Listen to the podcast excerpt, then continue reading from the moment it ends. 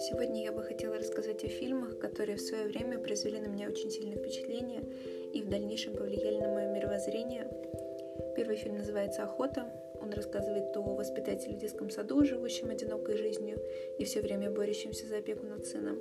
Его жизнь постепенно становится лучше, но она вот-вот будет разрушена жестокой невинной ложью.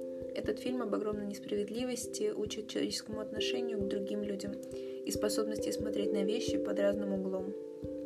Вторым не менее важным фильмом для меня является фильм Карена Шахназарова «Курьер». Сюжет фильма рассказывает о выпускнике школы Иване, который, дожидаясь призыва в армию, работает курьером в редакции. Окружающие его солидные взрослые люди с трудом приспосабливаются к удивительной способности парня любое событие превратить в невероятное происшествие, порой уморительно веселое, а порой непоправимо грустное.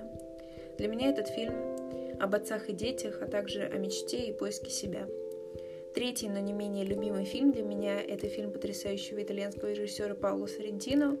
Он повествует об апатичном и разочарованном 65-летнем писателе и журналисте, не расстающемся со стаканом джина, наблюдающем за парадом влиятельных, но пустых и потерянных людей, которые производят на него гнетущее впечатление. Головокружительная картина потери нравственных ориентиров разворачивается в атмосфере великолепного безразличного римского лета – Подытоживая, хотелось бы сказать, что очень важно смотреть разнообразное кино. И зачастую достойные картины могут быть найдены среди неожиданных и неизвестных режиссеров и сюжетов, обычно вам не близких.